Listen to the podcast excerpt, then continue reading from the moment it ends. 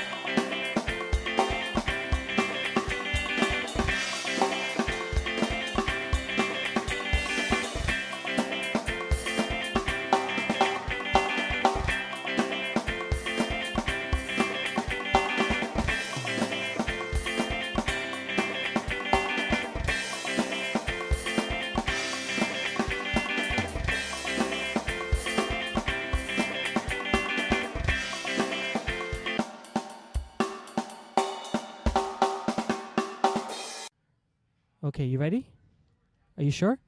All right, here we go. Welcome to episode six of the program. My name is Kareem Kanji. Thanks for joining me uh, today in uh, Girth Radio Studios here at Pacific Junction Hotel in Toronto. Today, our guest is interested in new technology, online video, playing the cello, nude painting, and she's also my first author.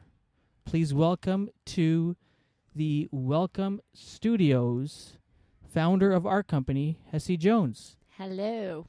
How you doing? Good. I can't believe you put the nude painting thing in it there. It says that this is one of your interests. I do like nude paintings. I like I like painting nudes. Actually. You're like ok- okay, so let's now w- w- that's where we're going to start okay. with this. So you like nude paintings and you like painting nudes and you like painting in the nude. No. No. Okay, so Not the so- third. So clarify that. I used to be an artist. Yeah. I used to be an artist. yeah. When I was younger, I had a natural tendency to be able to draw. So I could do everything from landscape to, to free art form, um, caricatures. And but I had to go to business school because that was the only way that my mom thought I could make money. I couldn't get into art, but I pursued my art Mhm. as a minor in uh, university. And uh, one of those things was the introduction to nude painting. And so I I loved it. I was introduced to amazing people and uh, being able to to do freeform nude painting was amazing. I wasn't in the nude; they were.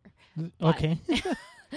what was it that you liked about like w- w- that's the one thing that that I that is there in your bio like there's no you like painting other things it's like nude painting like what was it about that It's the human human form.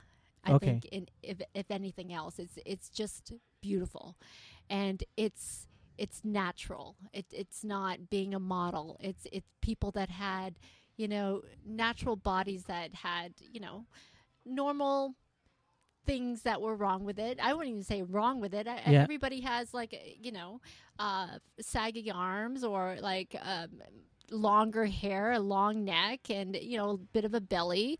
Uh, you know, um, knocky thighs, you know, that kind of thing. But it made it really interesting to draw those types of forms, other than just a normal model that actually had an amazing body. And I love that. or like post production a touched up body Oh yeah, forget that. I could never draw. I could never draw a model. It it would be so boring. so have you continued to spend time doing that sort of stuff like painting whether it's nudes or a- any other things I haven't lately. I Mhm. probably stopped it maybe 10 years ago, partly because of time. Uh, the last one I did draw was myself. Because no, if, You did a nude painting of yourself? yes, I had. so you were in the nude. Well, yes, I was trying to do a rendition of Demi Moore's Vanity Fair cover Okay. when she was pregnant. Yeah, and yeah. so I was pregnant with my first daughter. Yeah. My, with my daughter, uh, back in 1999. mm-hmm. and I really wanted to d- draw a pregnant form, um, but nobody would really volunteer for me. So I had my husband take pictures of me in the nude, Ah. and then I, I took those pictures, and I created uh, pointillism. That what does that mean? pointillism is the art form that has thousands and thousands of tiny dots, and then so I did the the the artwork in pencil So instead of coloring it in, you're using dots, dots. heavy dots, light dots. Yes, to, Ah. to depict shadow. Interesting. And, And how come we've never seen this? Like we've been friends for a while. Because you've never been in my bedroom and it's above my bed. Okay. so it's so exactly. So it's and it's not exactly something like I have nudes all over my house. I have about four nude paintings and um it's it's not something my mom likes. I gave No. it to her for her, her anniversary and she a gave nude it right painting back. of yourself? I just a nude painting of Okay. of a woman. Yeah. and no, she didn't like it. It was it was it was a bit too much for her, so she gave it back. What do your kids think of this? They think it's odd, but Yeah. but I, they they get used to it because I mean They don't know anything else, right? It's like, okay, this is normal in our house. It's we not have strange. nude, yeah. But I mean, for the most part, there is one nude painting in the in the living room, but then I leave the other two upstairs, Mhm. so I don't want to freak everybody out. You know, trying to keep it clean for the most part, especially when young uh, teenage boys come over. So. It took me getting you in the studio to find this stuff out about you. yeah, there you go. My there goodness. you go. Otherwise, it's hidden down in your bio. I will take pictures and send it to you um, by text. Yes, we'll need to put it up on our uh, on the website, or not. I don't know. Up to you. I'm totally okay with it. awesome. Um, and, and I guess that delves quick delves nicely into you know we're we're recording this on Pride weekend. Um, you know, I, I walked actually my my full time gig, the one that pays the bills, is up at uh, Bloor and Church. So walk straight down Church uh, to come here, and it was uh, fascinating. You know all the stuff that's around, and just a lot of happy people. Well, especially today with, with the, yes, with the uh, announcement that the Supreme Court have basically said that same-sex marriage is that's we've had right. that. We've had that in Canada. we have, but it's nice to see that a country like the U.S. Mm-hmm. is recognizing it, considering that there are pockets of, I guess, large religious factions that that that are against it. But for the most Yeah. part, you know, uh, considering it's it's it's very much state by state decision. Uh, for the most part, it's a very good um, move forward for the United States. Yeah. So Awesome. And it's also the first day that your kids are on summer break, summer holiday. Uh, have they? yes, that's right. I know you right. work from home, so have they driven you crazy yet? Not yet. Not yet. I've had uh, six teenagers um, at my house yesterday, but the nice thing is that they actually don't come over until they all wake up. So they all sleep late. until noon, and then they come over and then drive me nuts until probably 10 o'clock at night. Now, when does that So- start? Because so my son is nine. When he has to go to school, he's tired, too tired to wake up. But this morning, he's wide awake. He's the first one up, and you know, obviously, he goes after the iPad. He goes after the the the, the uh, Nintendo Wii. You know, so at what age do they sleep in until noon? How long do I have to wait? Uh, so Nathan is turn. He just turned 13. Okay. And he's always late for school lately. I think once they get into their growth spurt, Yeah. probably 12, they will start sleeping longer. And you'll start seeing it, especially when they start getting whiskers and their voice starts changing and they start getting taller. All right. That's when they need their sleep. And God forbid they can't get up at 8 o'clock. It's like, you know, they're dead to the world. So wow. So you went to school for business. I did. Yeah. Where did you go to school? Wilfrid Laurier in Waterloo. Okay. Yeah, yeah. Um, And so, was fine arts the minor? Fine Okay. arts was, I wouldn't, I consider it a minor just because I, I, I got about eight credits against it, but Oh, it okay. wasn't it wasn't considered a minor Oh, there okay, wasn't okay. enough. But that was the main thing that I took that was off business Mm-hmm. uh, subjects. So you majored in business. Yes. Um, wh- what was what was next? Like, what happened after that? What was next? The recession, 1990. Got out, went into advertising, pursued advertising, direct marketing, uh, landed in a company probably three or four months after graduation. Uh huh. Uh, same company was selling conferences and seminars, and within three months, you know, got laid off, and then was was uh, fortunate to land in an- another division of the same company Oh, okay. then got laid off again four months later and then had to find a job somewhere else i think i ended up going to the girl guides of canada and I I remember you telling me that. yeah i secured a position in event planning for two and a half years which At the Girl Guides. at the girl guides to plan for a major event that was coming to canada and that helped me ride through the recession Interesting. So you started off doing event planning for a few years. It sounds like, yes and recent you've you've continued to almost do that, haven't you? Like you, I what was the last one you did? A couple of years ago. S- social mix Yeah. I it's it's part it, it's part and parcel of what I can do. Okay. By no means is it something I'd love to do, but I've always wanted to be in advertising. So it was the once I did the event planning, I continued to pursue advertising, and shortly after that, after the the the gig at Girl Guides, I Mhm. landed at Ogilvy. Uh, Okay. Did that for a while, and then um, what were you doing at Ogilvy? I was uh, an associate account executive, so I worked at Glaxo Wellcome for Glaxo Wellcome. I did Ronald McDonald. I worked on mainly pharmaceutical accounts Ronald McDonald Pharmaceutical. And, and pharmaceutical.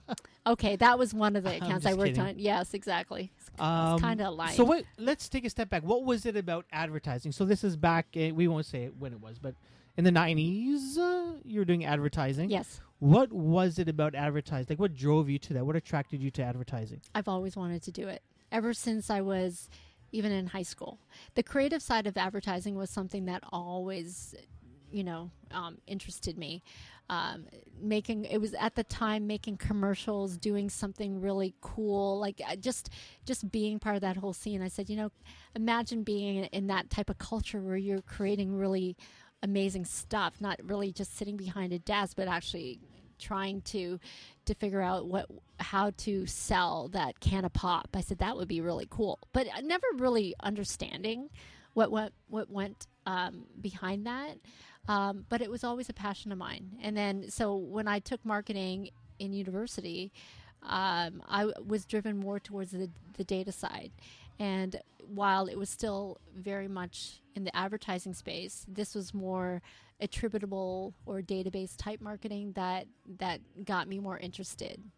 So I pursued that side of it when I when I left. And do you think it was sort of your passion on in, in arts that you said, okay, how do I figure out? Maybe it was I don't know if it was subconscious or conscious, where you said, how can I figure out how to tie in what I really like doing with, you know, what my parents want me to do in business? I think that was a lot. Yeah. That was that played a big role because I've always loved to draw, Mm-hmm. but I know that I needed to be pragmatic about where my life was going. And so you're right. It was a good way to kind of marry the two, the creative side of me as well as the business side. Interesting. Ogilvy. What comes next after Ogilvy? I got here Rapp Collins. Rapp Collins. I've never heard of Rapp Collins. Rapp Collins? Are they still around? Um, I think if they are, they I think they are. Still doing advertising? They're still doing advertising. Yeah. They're still they were still very much in the direct mail side. So big Interesting. big company. Um, we ran the first Air Miles program through Rapp Collins. Mhm. Um, my other clients were UPS. We also uh, developed the Esso Extra card program, loyalty program through through Rapp Collins, and uh, we started developing more loyalty and digital uh, programs uh, for banks through Rapp Collins, even before I guess website creation became hot. So loyalty is a very interesting thing, and it's it seems you know that's when it comes to I know you do a, a, lot of work now, and we'll we'll come to that in a bit uh, in social media. Um, you know, and, and brands, you know, small, medium, large, are, are always interested in, you know, how do we continue to engage our fan base or people that, um, you know, are our um, red fish sort of thing. Um, you know, and loyalty is a very big part of that, you know, to keep the consumer coming back to you. Um, what has changed, or has anything changed in terms of how companies are implementing and executing loyalty programs with, you know, now you know, moving from before there were interactive websites to websites to social media to now mobile marketing? What sort of changed? The the main thing that's changed is that the medium, the mediums have changed.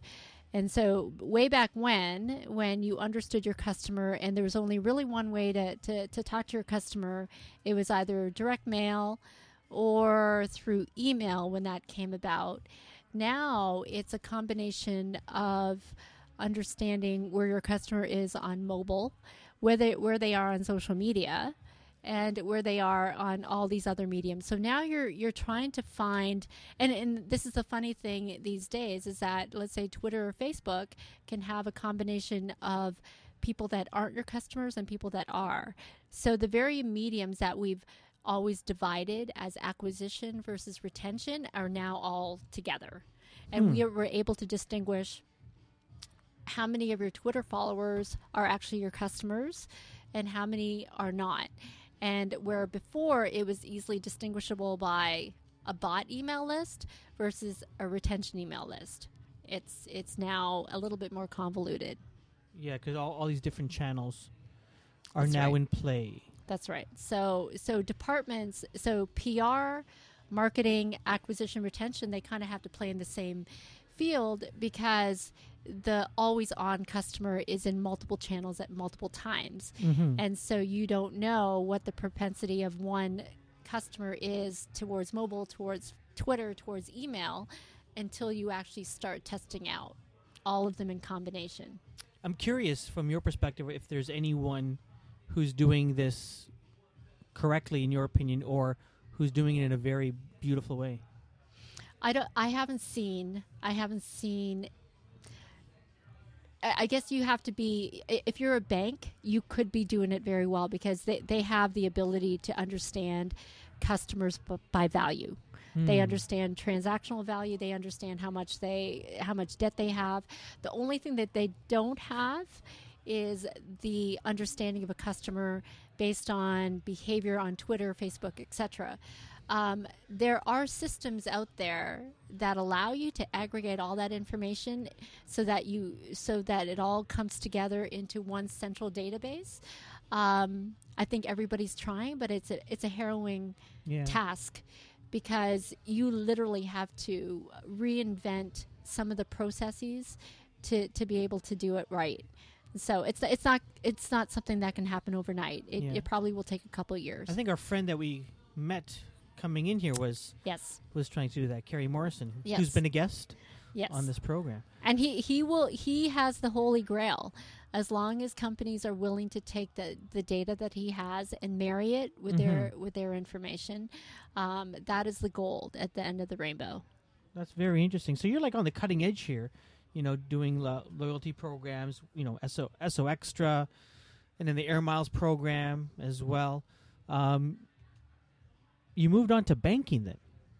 I did. Yeah. I moved on to banking because I had a daughter and I didn't want and and agency life, Yeah. as you know it, is Long hours. long hours, long weekends, and I needed some semblance of uh, stability and controlled work hours, which actually never came to fruition, even at the bank. even at the bank. They might only be open, you know, from 9 to 4, but Not the back office. not the back office. Not the or back. these days, what is it, TD that's open 7 days a week? That's right. That's phenomenal. Well, everything everything is changing because the customer's in charge, right? So you have to acquiesce to the demands of the customer, and so so everything has to move at that same pace, Yeah. right? Or even now you've got, you know, where you can do your online banking 24/7. hmm You know, so That's right. it's uh it's interesting. How was uh how did you enjoy the bank?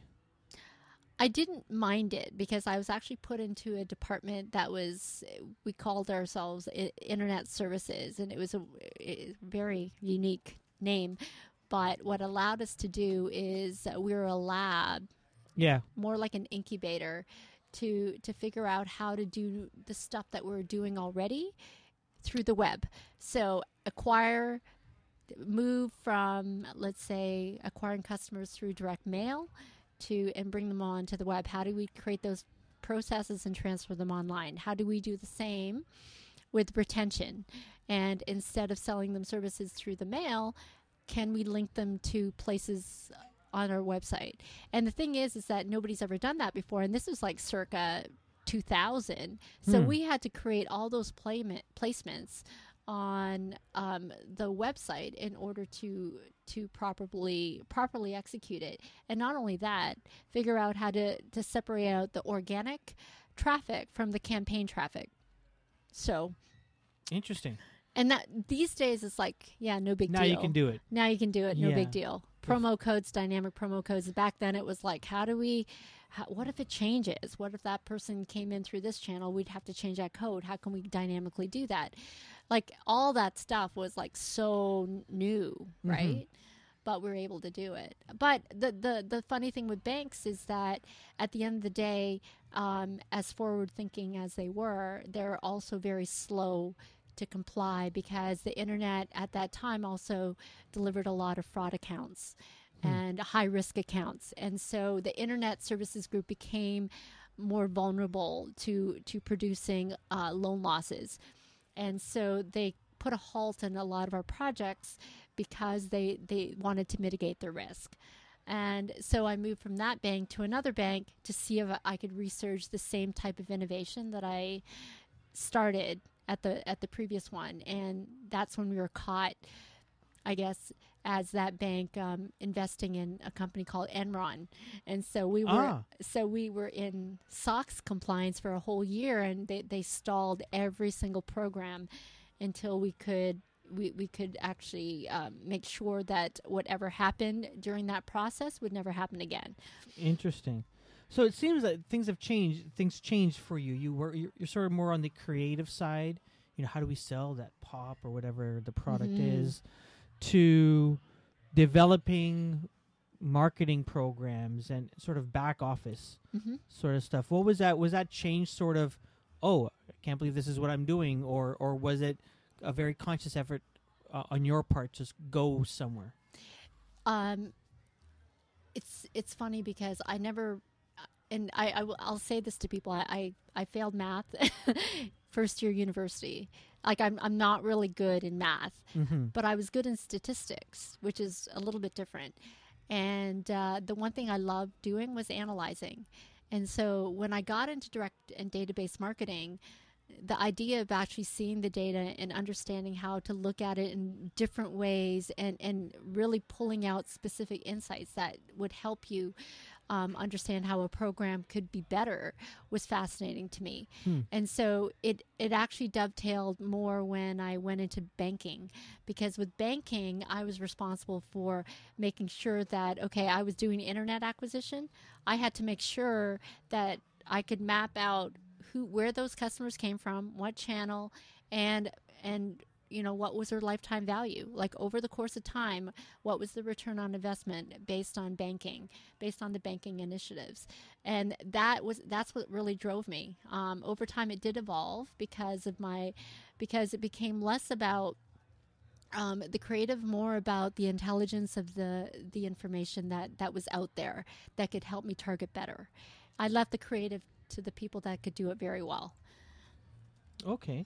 Um, I, I talked a bit about at the beginning, actually, when I introduced you, um, that you play the cello. yes I know we were kind of going sideways here. Um, when did that happen? Is that, is that a recent thing? I started the cello in 2005. Okay. It was exactly probably two weeks before I started at Yahoo. After I left the second bank because of the whole Enron scandal, Yeah. um, I started at Yahoo and I wanted to. Um, create a clean slate, and So I that's 10 years ago. Yes. So you quit drawing nudes, you start playing the cello, and you go work at Yahoo. Yes. And my daughter was at the time six years old. And I wanted her to play an instrument like I did when I was young. I start I did play the piano when I was younger, but I quit um, after six or seven years. Okay. I wanted to get back into it, but I wanted to do it in a way that allowed my daughter and I to bond. So we, Oh. we played the cello together. Oh, nice. Um, unfortunately, she quit two, two years later. but you're still continuing. Yes. Yes. Wow. What is it that you like about playing the cello? What is it that draws you to that? Um, I think the first thing I promised myself Yeah. was that because I I quit playing the piano after six seven years. Yeah. Um, I really loved it. I just wasn't really good at it. I promised myself that if I was going to do this, I wasn't going to quit. I was going to keep at it, no matter how how hard it was, and it continues to be hard. I mean, it's not something that I do that that's that's you know sounds great every single time. I Yeah. work hard to make it sound good, um, and and going up g- trying to to practice up until the time that I have to do the recital freaks me out every single time. I have panic attacks, but I do it because I'm trying to prove to myself that I can do it and that I can get through it. It's my biggest fear, and yet, um, Well, you've been doing it for 10 years now. but playing in front of people is very different. Ah. Speaking in front of people, I have no problem, but playing in front of people, I have no idea why, but it freaks me out every single time. And every kid that can play a piano or violin or any instrument in Yeah. front of anybody and and not have to go through the attacks that I do and they sound amazing, I worship them. I wish I could be like that. You know, and I'm an adult, so I don't understand what's going on. I think I, have I need a psychologist. Wow. So you So- talked. So you went to. You know, I, I want to talk more about this cello stuff. This, you know, music, and it's it's very interesting because I find a lot of people, a lot of successful people, sort of have a creative outlet. Um, you know, whether that is in the work that they do, or something that's in their spare time. Um, and I'm very curious. You know, I, I know you started it to to bond with your daughter, uh, but then you also promised that you know no matter what, you, this is not something that you drop.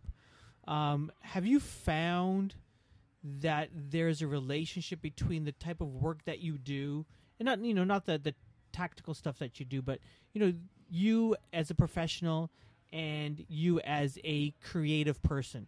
You know whether that is uh, on the on, on the drawing side, the or or the musical side. there's there's always that part of me. I think the one thing that that that I continue to keep doing is learning. Hmm. And I mean, even in my old age, everything that I do, I'm, I'm trying to learn a new piece of information all the time. And that's part of the reason why, you know, I started writing as well. I never even knew I was a good writer. I mean, if you, if you ask, ask my, you know, first year university English teacher, she said, she'd tell you that I had grammatical errors all over the place. But I found my voice and I continue to use that as my other creative outlet. So, um, and it's it's the whole thing about the cello is is is as much about discipline as it is about learning, and it is also, I would hope, at at some point in time, my my retirement package, where I could probably play on the streets of Toronto and jam with somebody else who's also playing, and then make a couple of bucks on the side. Nice. I mean, it would be fun, you know, Sure. just to be able to do it. just to do it, not have to worry about money. Right. Exactly. Interesting. And your daughter, your son, are they sort of this very similar to you know in terms of you know what do they do in their spare time outs- outside of sleeping late and Well, they're. maybe playing video games? oh my God, my my son is not a TV watcher, and and Madeline is. Madeline is totally a couch potato. She's like my dad. But Nathan is all about the iPad. So everything that he consumes from a content perspective is all on YouTube. He doesn't read a thing, which bothers me. And Mhm. at some point in time, I'm going to have to fix that. Um, but he is an active soccer player. I think both of them are. Um, my daughter is also a figure skater, and my son's a hockey player. But the one thing I will say is that my daughter has this amazing personality. She could be a stand-up comic if she wanted to. Mm-hmm. Um, you ask her what she wants to be when she grows up. She said, "I just want to be famous." And she goes, she goes, and if I'm not, I'll be a writer just like you. so she says, You're that- banking on the famous thing, I'm guessing. well, right? I have no idea what that means. Um, I said internet famous, so you got to do a Sean Kingston type thing on YouTube because she can't sing, but she is a she is a great comedian. Um, and Nathan, I just hope at some point in time will will be smart enough to go to university. Oh, he will. I know he will. I just want to make sure that he he he does enough reading to get there. Interesting. Um, you know, I'm I'm the same way now. I find I find I need to I need to watch my Orange is the New Black. I need to watch my Archer. I, I need to, to catch up on the on the on the TV shows on my comedians and coffee, comedians and cars, comedians having coffee and cars, whatever that is. That Seinfeld show. So um, no, I I can get that. I totally understand that. Yeah. Well, I mean, I'm a binge watcher. Yeah. and that's the only time I will watch shows like House of Cards. I I watch that in three days, um, and that's the only way that I'll get the, my shows in. Um, otherwise, it, I don't don't wait for the next episode, like the next week or whatever. It's like three or four at once. I've had my fill. Now I can work again, right? Wow. And that's it. So let's let's get back to uh, to your your journey that has uh, led you to write a book, and we'll get to the book. Um, Yahoo. Um, you started working there uh, a number of years ago. Now, was was Yahoo just opening up their Toronto office back then, or They were at the time. Do you remember when the bubble burst in 90, 99? mm-hmm. um, like any other internet company, they they immediately closed offices or they downsized a lot of their offices. So the Yahoo office was down to maybe six or less than ten people. When they decided to resurge and they, they repositioned themselves closer to 2004, uh, they reopened the office, um, partly because of the Rogers partnership with Yahoo. Mm. Um, but a lot of the offices started opening up around the world as well. And our office, I was one, I think I was employee number 20 something. And we end up growing to over 150 or so by the time we end up getting the search team. So that, and that was within like a year and a half, two years. and what was your role there? In the beginning I, I led the marketing department so we didn't have there was two of us that started and then i hired a few more people um, to support the product groups Mhm. so we had music we had homepage we had about 21 properties so the idea was to be able to hire enough marketing people to support all the, the yahoo properties in canada Basically, sell to agencies to their clients. Here are the eyeballs that we get on our on our property. exactly our, our job in marketing was to draw eyeballs Mm-hmm. the sales team was responsible for selling the eyeballs. Ah. So we we we made sure that we maximized impressions to the website, and uh, the more that we increased not only impressions and engagement, the more that uh, sales was able to do their job. What sort of interesting things were you doing at Yahoo back then? Oh, we, we did some amazing stuff. I, I worked on Answers, launching Answers in Canada, right? Nice. I love that. So we we did s- amazing things like launching the a giant brain in um, what's it called Times Square, right? Uh, we we uh, were a- we actually developed that site from scratch in Canada. We're able to grow the base to al- almost five hundred thousand users in Canada within a, a couple of years. The funny thing is, is that it was it was hard. Imagine growing a community from scratch, and uh, our legal our legal manager was up in arms because we were doing everything wrong and trying to get people to we started out with friends and family. Hey everybody ask a question on answers. Everybody answer and uh, you know bring all your friends and family and then we'll see if we can expand that out. That's how it started. And then by the time we reached critical mass at about even 1000 or 2000 people that's when it exploded and we started getting a lot more visibility in the market. It helped that the US had already launched and that they're developing momentum. Um, but that was my first real taste of understanding community and how to grow it and how to actually develop uh, relationships through the platform. What's what, like what specific things did you learn that that continue to inform you today? Well, the epiphany that I had specifically was the one day I was actually in the U- London in the UK with the Answers team, and we were developing out the strategy for launch. And what happened was that I got a, a an email from my mom, and she told me that my boss, who worked at CIBC, her daughter passed away. Now it was it was a poignant thing because um, when I worked at the bank um, this little girl was two, three years old. She had developed um, a rare form of cancer, and um, she was 10 years old when she finally passed away. And w- we had thought that she had licked it.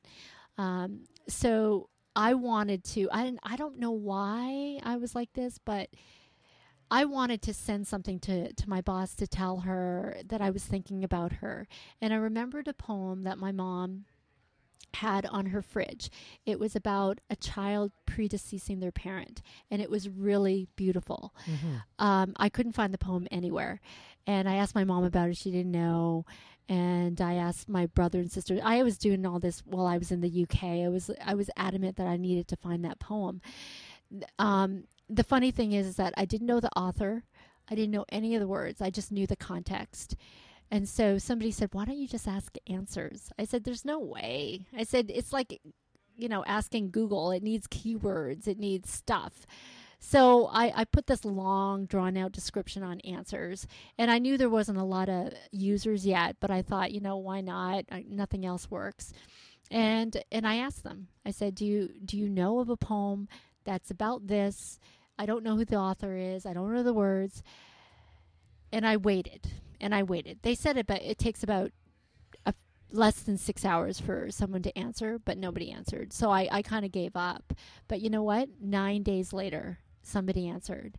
And they said, This is what you're looking for, I think. Let me know. And it was exactly the same thing Wow. that I was looking for. And that's the thing. I didn't know her. And to be able to to to get that thing um, out of someone who didn't even know you, but remember that at the time you couldn't even put that stuff into Google. So community was what really drove that, and somebody cared enough to even, you know, find it, or or they, you know, just being able to find a needle in a haystack like that was phenomenal, and that's what changed me, and that's what made me more aware of the value of social media because of these connections. That is an amazing story. That's really really interesting. Um, what what did you, you know, you so you learned the value of community. And I, have you ever told that story before? I have. It's, Yeah, a, it's actually in my book. It's of course, it's in your book that I have right in front of me. and you've read. Yes. So so w- as you're talking about the book, so the book is called Evolve. Marketing uh, is doomed, and uh, you've written here in red pen, I think. Marketing, uh, you know, as we know it, is doomed. Um, we're, going to get to this book, but I just want to let people know that they can buy this at uh, any uh, bookshop online. Just- I'm guessing Just Amazon. just Amazon right now. All right, so go Amazon and, and uh, type in Hessie Jones or Evolve. Marketing is doomed, and they'll find it. Or Marketing as we know it as is we know it is doomed, or or the ISBN number. Or the do you know the ISBN number? I have no clue. It's at the it's at the back of the book, It's at the buddy. front. Oh, it's at the front. Yeah, Oh, and uh, I don't yes, think anyone uses the ISBN number. probably not. I have to say though, um, I give credit also to my co-author Daniel Newman. No, he's not on the show, so we're not to... okay, Daniel, I'm just putting on record that I actually did give you uh, credit, even though Kareem didn't want you to have it. No, no, I'm not saying didn't want you. Okay. it's like advertising. He's got to come over. Yeah, you're right. I'm You're right. just kidding. I'm sure Daniel is a great guy. He's a great guy, and he'll come and do your show from Chicago, even Awesome. remotely. Yes, Perfect. Just ask. I'll I'll buy him a drink. okay. Actually, I won't buy it. We'll just give it to him for free. All right. Um, awesome. So, I, I I don't know where to go with this, Hessie. Um, you know, this very profound story that you just told. Um, did you did you know? So once that sort of happened to you, um, is, is that when you started focusing on like I don't know wh- wh- what year was this and was was Facebook around? Was MySpace around? Did you start to take the sort of lesson that you learned and, and how do you replicate it and, and duplicate it Mhm. uh, and, and help people and brands and companies sort of take advantage of this? What, what was the sort of your next step? Well, I was at when I was at Yahoo, and this launched around the same time that Facebook came to Canada. I think Facebook came to Canada in 2006, right? So the one thing I started noticing, because I was responsible for also the metrics of the site, was that our traffic was okay. Most people were still going to mail, which was like the the, the top volume uh, time spent Mm-hmm. um, on the site, and and homepage was the second. But one thing that I started realizing is that the engagement on the site started to wane. Over time, people would come, they check their mail, and instead of going to check out content in different parts of the site, they would slowly leave. And um, over time, I noticed that you know the time spent went from let's say, for example, three minutes per session Mm-hmm. down to almost a minute. And so when I logged, when I started to look at the the the, the actual funnel activity, people were coming in in droves from this new thing called Facebook, Ah, checking their mail and then leaving and going right back to Facebook. I thought that was really interesting. I brought it up to my boss and I said, hmm, I said, we're losing traffic. I said, not in big numbers. I said, but our engagement numbers are down. People are coming. They're they're con- they're consuming our content. They're checking their mail, but they're not staying long enough like they used to. And I said, this is a problem. He goes, oh, I wouldn't worry about it. He goes, social networks will never be able to monetize themselves. Can we say this guy's name? Can we out him here? Do you want to out him? Well, do you think he'll listen? Uh, Sure. Kerry Uh, Munro. Kelly? Kerry. Kerry? Syncapse? yes. Wow. Okay. He probably doesn't remember it, but I did write it in the book, so now it's there for it's so there it's for. in the book. So but I didn't say his name, so Oh. it's there for posterity. Oh my. he was he so, was the, the GM of Canada at the time. so I've interviewed Kerry. Oh, you have Yeah. okay. Before when he was the head of Syncapse Canada, and when Syncapse closed, I threw those interviews back online and said, "Hey, check this out." Um, that's very interesting. Where is he now? Do you know? I think he's at Home Depot. Uh oh. I think he's the head of marketing at Home Should Depot. Should we talk to Home Depot? Sh- you should talk. I have no. I've no nothing against Kerry He'll claim Munro. deniability. I'm sure he's a great guy, and yeah, I di- and I didn't record it, so everything that that's in there is hearsay. yes, Just so you know, and uh, we're, we're just telling stories. We have no clue about anyone. that's right. I'm lying, actually. um, no, but that's very interesting. Um, so what happened next? Like, y- c- traffic continued to drop. Did Yahoo start, you know, focusing more on, on how to keep people there? I didn't stay long enough to figure that out. I actually decided. I think the the, the hours were really long, and anybody who's worked at Yahoo or any of the big, I guess, uh, publishing houses or like the Googles of the world, etc. They everybody drinks the Kool Aid, but at some point in time, your steam just runs out. And I, I think for me, it was just time to leave. And uh, so I end up going to another startup company. Um, but this time, because the budgets were very low, I actually was forced to use social media as a way to drive marketing traffic. And that was my first real taste of actually doing non conventional marketing because it was also synonymous with the time when the housing bubble blew up in 2008. And so There was a housing bubble that blew up in Canada. well in the US, but it had spillover effects into Canada. Everyone's right? waiting for the uh, Canadian housing bubble. the Canadian condo bubble to burst. Can, uh, all bubbles. All bubbles, except in Pickering, we're still we don't even have a bubble. We're still below the bubble radar. so I don't know. I don't know. But anyway, so that's and and so by the time I end up going to that startup, like I was fully immersed in social media because I had to. I had a budget that was almost like I think it was like 500,000 per year, which for any marketer, they know that that is a very small number. And if you're to buy media with that, that would be gone. Like any respectable media buy to get awareness would Can be Can you say gone. that again? and say that amount. Which one? Five hundred thousand dollars. Yeah. All right. Five hundred thousand dollars in one month. Awesome. All right. Oh, what are you trying to make no, I'm me not. Try- I'm not trying to make any point to anyone. okay. Yes. Okay. So I had to make that last. And so I had to find ways organically or through influencers or through blogs, through SEO to build traffic to our site and at the same time drive users, which is very hard, which is very hard when the medium is still very nascent and it's unproven. And it was also at the time when Twitter launched Mm. so using Twitter to to drive conversations, but figuring out whether or not there's enough audience on Twitter to to to drive to blogs and content, and then drive to a website. I mean, it was all very test and learn back then. Did you ever just think of joining Twitter? Sure, if they had me, but no, I don't think they asked. They didn't ask. And at the time, I think that they, they had enough employees. They already had seven, so they didn't need they didn't need eight. So let, let's skip ahead. You and I met while uh, you were VP of social media Yes, at uh, Due North Communications. that's right. Um, and you soon left to join a startup um, called Jugnoo that was, uh, for me, was always kind of interesting and not interesting and wow, this is really interesting. Uh, in, in a Facebook, Twitter way, it was more of, oh, that's interesting, and a sort of, I have no clue. No clue what they did. N- no clue who the owner was, even though, yeah, this is the owner. And then when you went to research the owner, it's like, who the heck is this guy? He was like non-existent on social media. Yeah. No, he was non-existent. I think. you know, and unless you talk to the right people who said, "Oh, that guy, that's interesting." Um, but you you went to Jugnoo, and and that sort of uh, you know made a big splash.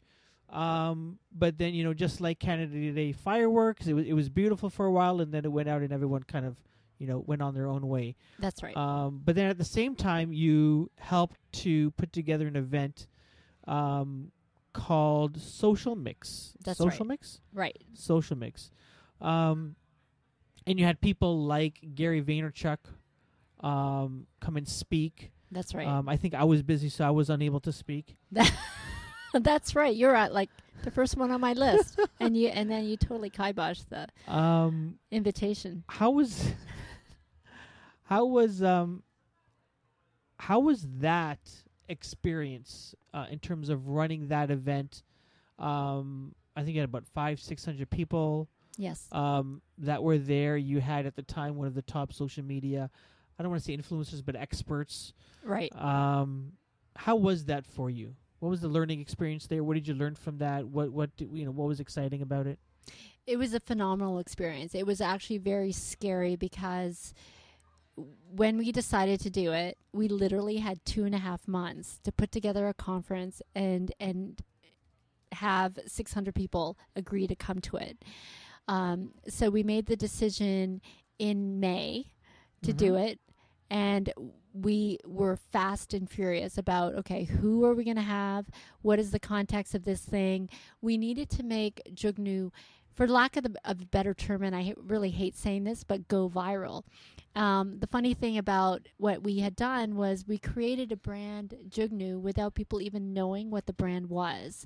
Just because we were so hot on social, we were active, we, we had some of the most amazing marketers on my team. Um, we were able to engage with some of the most um, daring influencers in the US and Canada uh, uh, with respect to technology like Jay Baer, Y- Yuri Klepik, um, etc. Get a, get in front of um, a lot of major publications, and then with Social Mix, it was literally capitalizing on all that wave of excitement, and and using the the influencers who are going to come to the event to actually drive more consideration. The funny thing is that nobody knew who Gary Vaynerchuk was in my co- in my company Oh, in your company. in my company. It's a social media company, but no, nobody except the marketing department knew who Gary Vaynerchuk was.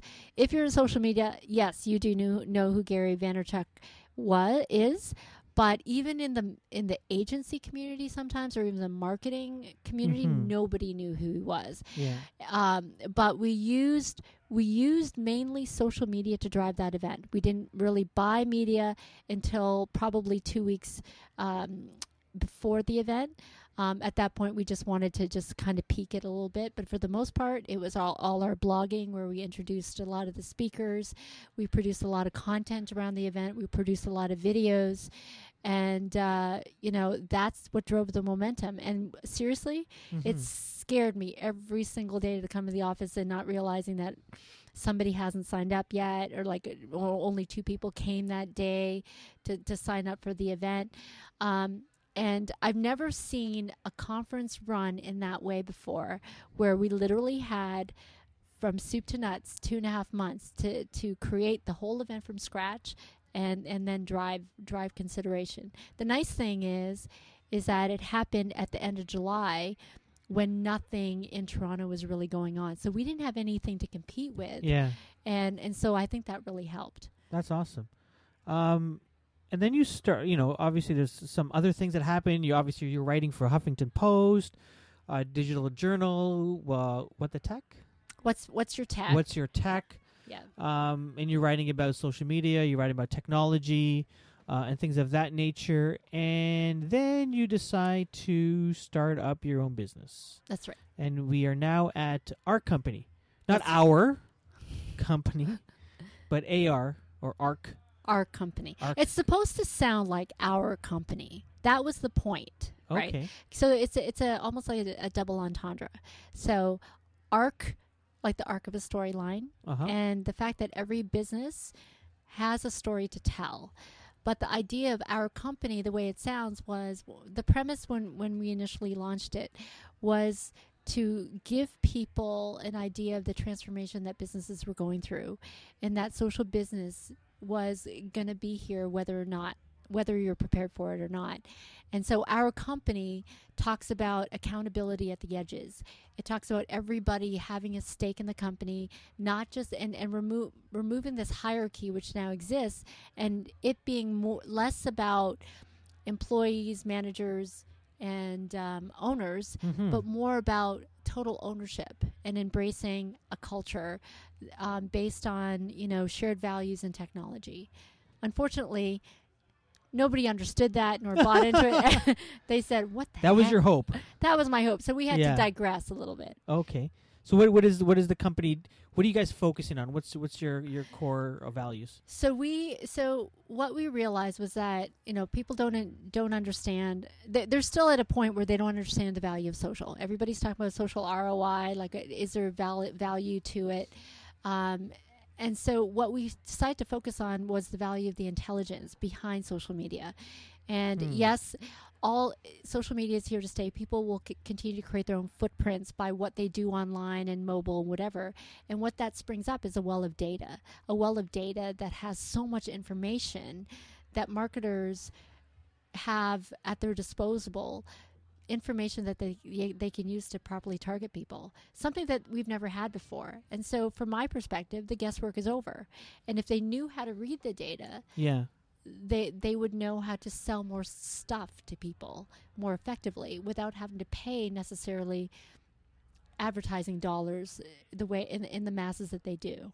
So are you you guys have your own uh, proprietary technology to sort of mine data, or what's how are you sort of bridging that gap? So we we have partners in technology, uh, technology, big data technologies Okay. that that provide different types of insights.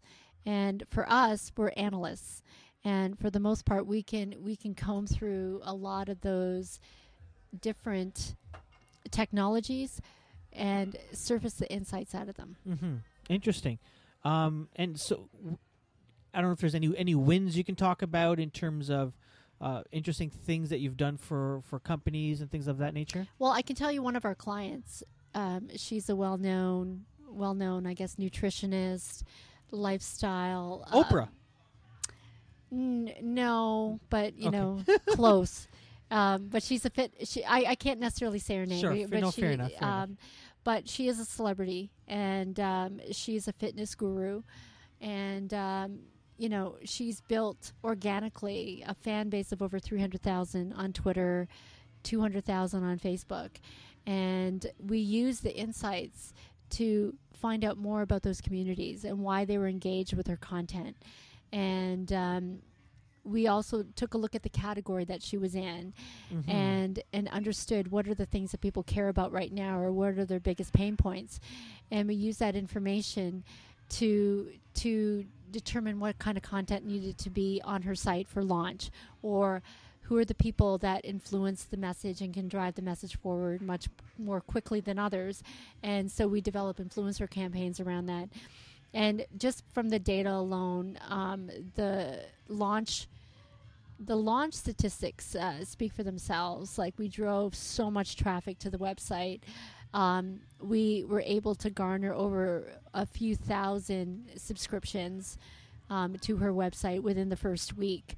Um, I can't tell you like how how much that surprised me, considering we spent no money on media. We literally put messages through, to her audience on Facebook and Twitter, and that was it. Hmm. Awesome. And then you've written a book. Like I don't know how you find the time to play the cello, raise two kids, take them to uh, to figure skating and hockey practice, um, be a mom, be a wife, and then write a book. Right. So where did this idea of, of writing a book come from?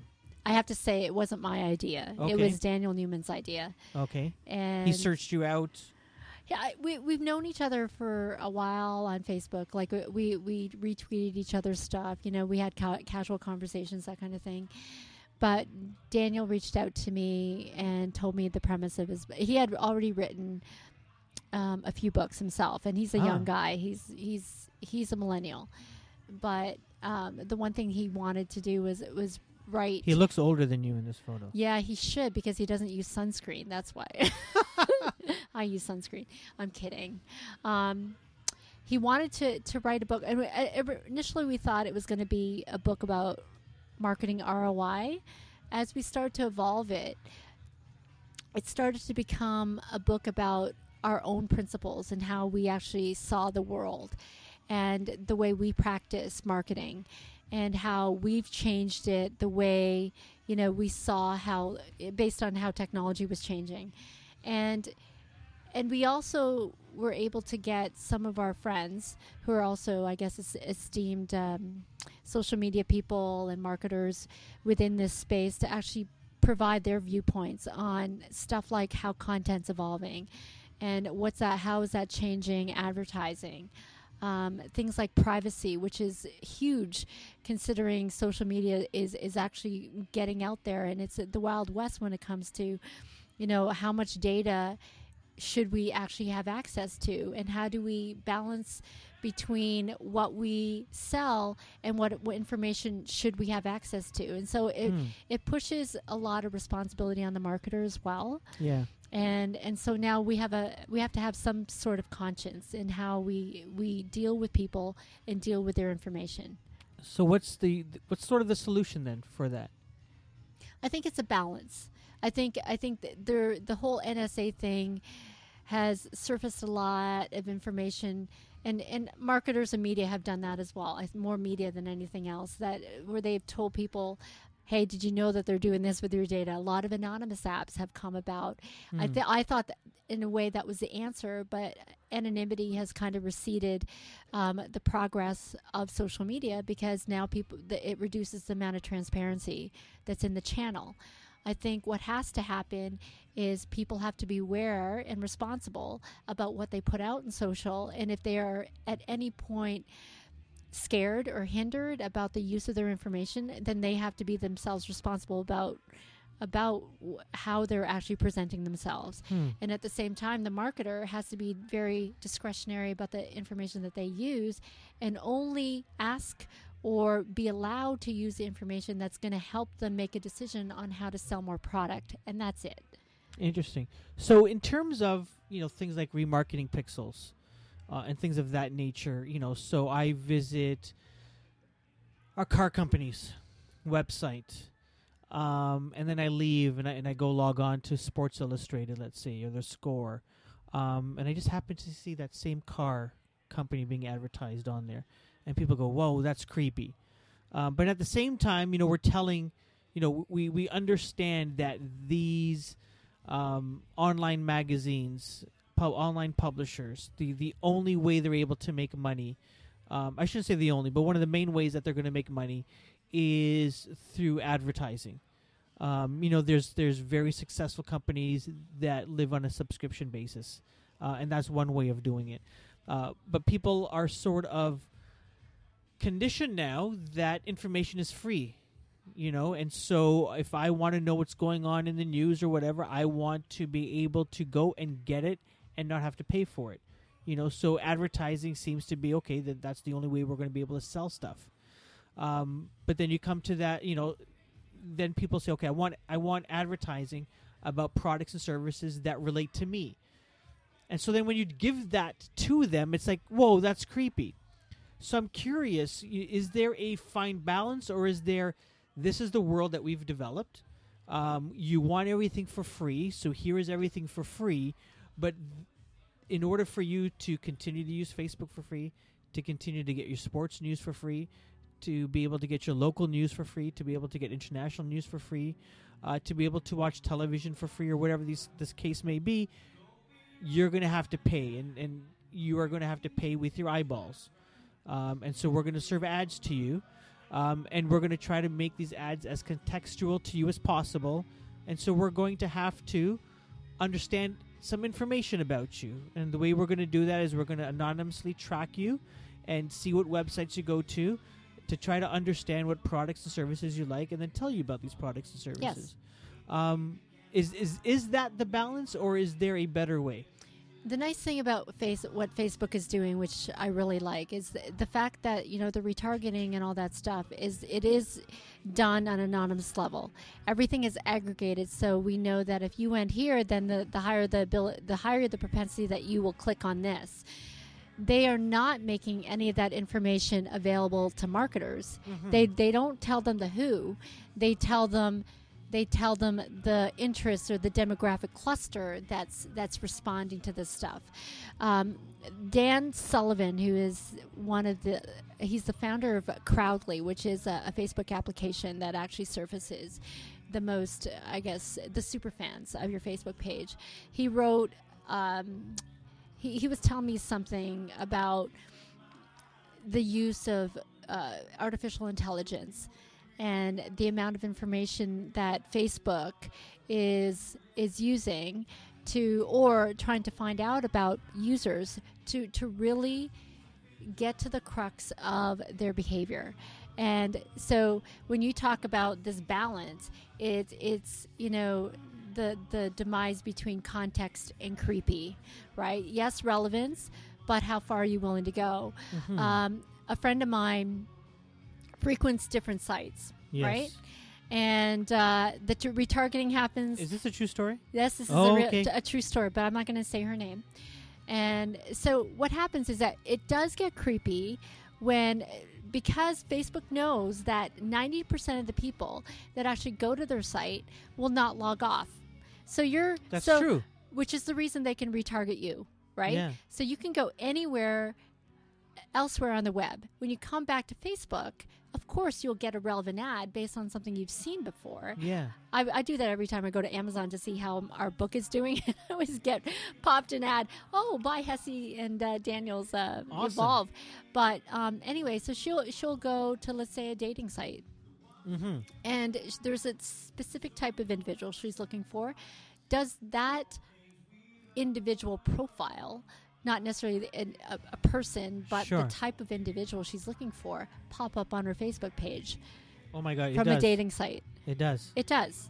It does. and that's creepy for her. it's it's creepy. It's relevant, but it's creepy. So that's where you have to figure out, you know, at some point in time. It's, it's well, I, I- I don't think porn ads will ever get there, but if you you know your browsing behavior, um, if you actually go to your Facebook page and what type of ads that you actually see will give you an indication of the types of places that you've been recently Yeah. outside of Facebook. Absolutely, hundred percent. Um, how was the experience about ri- of, of writing a book? It wasn't that bad. We actually got it done within, I guess we started last May, Mm-hmm. 2014. Yeah. And worked through Christmas. We actually had it done. We had it done with all the uh, contributions in by November. And we were into full, full editing the whole time that we were uh, doing this. Amy Tobin, my partner, was actually doing the editing. And then through Christmas, uh, and my husband hated me at this time because we're going through the final edits, both Yeah. Dan and I, um, in order to actually get it to design so that the design could get it into a PDF format that we can actually create into a book. So we were going through. So you self-published this? Yes, we did. Wow. Yes. And Dan's done this a couple of times before, so it was just a matter of finding someone that that actually had um, experience actually putting together, Yeah. you know, the book and the design, the jacket cover. So a friend of mine did that, and he's awesome, Paul Ting. So, Awesome. That's amazing. I'm I'm I'm in I'm in uh, in awe of, uh, of of all of this. You know, uh, being busy personally, and then obviously having your own business, um, and, and and building that, and, and trying to generate awareness, and be able to serve clients, and, and then and then write a book and self publish it. Um, that's fantastic. That is great stuff. I'm actually surprised. I, I do sleep though. I really do. I mean, I don't look like it half the time, but I do. I do actually get eight hours of sleep, and I think a lot of it is motivation. If you love what you're doing, Yeah. then If there's one thing in here that you would want someone to get out of the book, what would that be? well, the title says a lot of it. It's it's it's about a, of evolution, Mm-hmm. and it's about. I think the, the the one thing that that needs to change, very much everywhere, is moving from any kind of product centric to a customer centric environment. And that's really hard.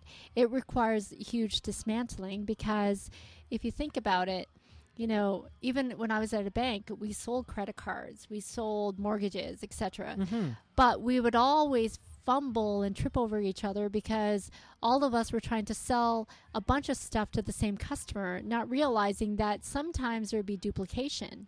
That's right. And so what you end up doing is losing the customer.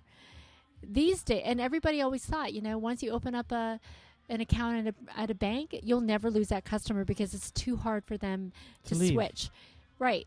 But the more you piss them off that way, um, the more that they can churn. And these days, it's easy to transfer from one bank to another. I, and and especially Yes. with millennials, all you do is, uh, you, you know, they, they get pissed off so easily that they say, okay, I'm not gonna I'm not gonna do this anymore, and I'm gonna go to another bank. So there's a vulnerability in the business if people don't really understand customer Hmm. and the customer is now has now the largest biggest voice as you know social media is huge Yeah. everybody every company is vulnerable to reputation risk so if they do the basic thing and listen maybe they can retain um, their customers better as opposed to try to sell them more stuff Yeah. and that's that's the premise of what we're we're talking about. It's really the customer has to win, because if the customer wins, then everybody wins. I have one note here. I, I, I want to ask you about this. We're, we're just over an hour. Okay. Um, but I, I know you've got mentors, yes. business mentors and stuff. And, and uh, talk to me about the value of mentorship for you. It's huge. I think part of it for me is being an entrepreneur for the first time in my life when I've Mhm. always been an employee and, you know, uh, working for the man and not realizing exactly how hard it is to be on my own and having to be kind of like the jack of all trades. Having a mentor that sees the world as it is and making sure that that you know your naive eyes um, don't you know change Yeah. and and become you know somewhat of a shark in a lot of ways but but really have your eyes open to to what's possible but also what what could hinder you in business Mhm. um, is important because I I went in in this thinking, hey, no big deal. I'm offering something that nobody else does. But the reality is is that nobody listens to the small guy, a Yeah. small guy in business who who hasn't really proven herself. It doesn't matter if she wrote a book or whatever. I ha- don't have any proven case studies as a brand new business. So Mhm. how can I convince somebody to listen to me?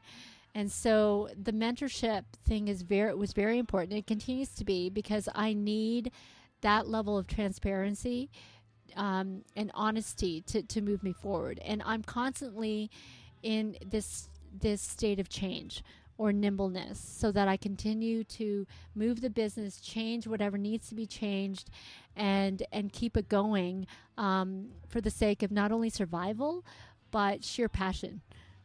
Uh, and I will keep doing it until my husband makes me go back to work. Um, okay, I've got a I've got a quick um,